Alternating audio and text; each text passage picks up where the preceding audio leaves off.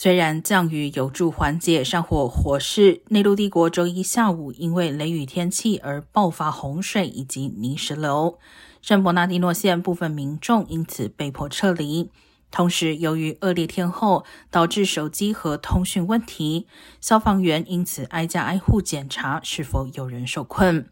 部分建筑因泥石流受损，并有至少一台车遭土石淹没。河滨县则有两台车被困在积水中。大雨同时影响了州大圣伯纳蒂诺分校，该校周一取消面对面授课，图书馆、学生中心、运动场以及部分宿舍都遭到洪水影响，但校园周二已恢复开放。